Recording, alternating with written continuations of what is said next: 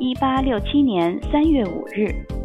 蒙特利尔海洋航运公司的莫拉维扬号夜航至北纬二十七度三十分、西经七十二度十五分的海面上，右舷尾部撞上了一块礁石，可任何海图上都没有标明这一带海域有此礁石。当时，莫拉维扬号借着风力，并凭借自身那四百马力的动力，正以每小时十三节的速度在行驶。如果不是船体材质坚硬的话，可以肯定，莫拉维扬号必定是连同其从加拿大搭乘的二百三十七名乘客一起沉入海底了。意外发生在早晨五点前后，天刚破晓。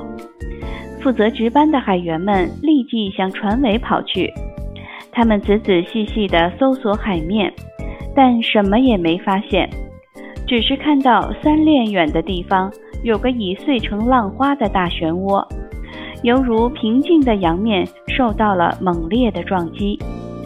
出事地点被准确地测定记录下来，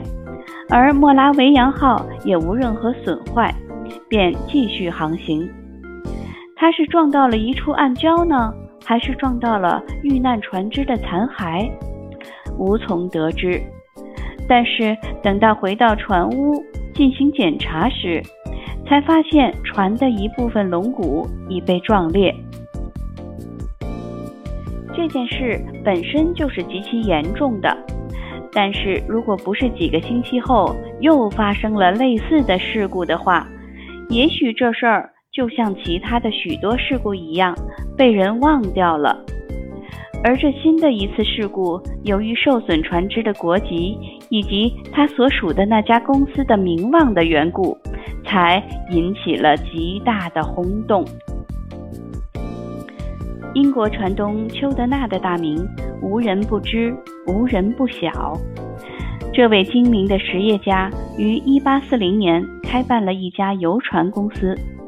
用三艘四百马力、一千一百六十二吨的轮式木船，开辟了利物浦和哈利法克斯之间的邮政业务。八年后，他的公司设备增加，拥有了四艘六百五十马力、一千八百二十吨的游船。又过了两年，又增加了两艘马力更强、吨位更大的船只。一八五三年。刚刚获得继续经营邮政快递特许权的丘德纳公司，又增加了多艘船只：阿拉伯号、波斯号、中国号、斯科蒂亚号、爪哇号、俄罗斯号，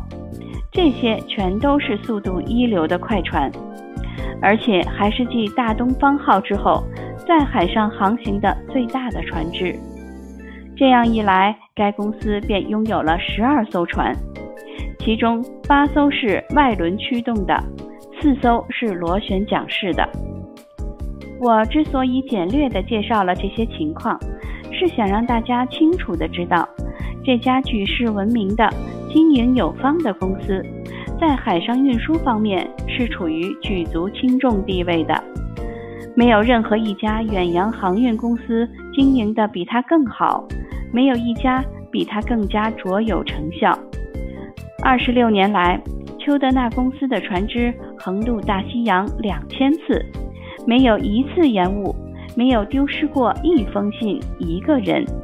也没有损失过一条船。因此，尽管法国与之进行了强有力的竞争，但旅客们仍旧对它情有独钟。这一点从官方的统计资料中。也可看得出来，因此丘德纳公司的一艘最好的汽轮发生了意外，引起巨大的反响，也就不足为奇了。一八六七年四月十三日，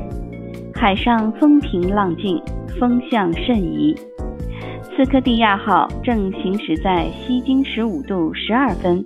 北纬四十五度三十七分的海面上船只开足其一千马力以十三点四三节的航速行驶着。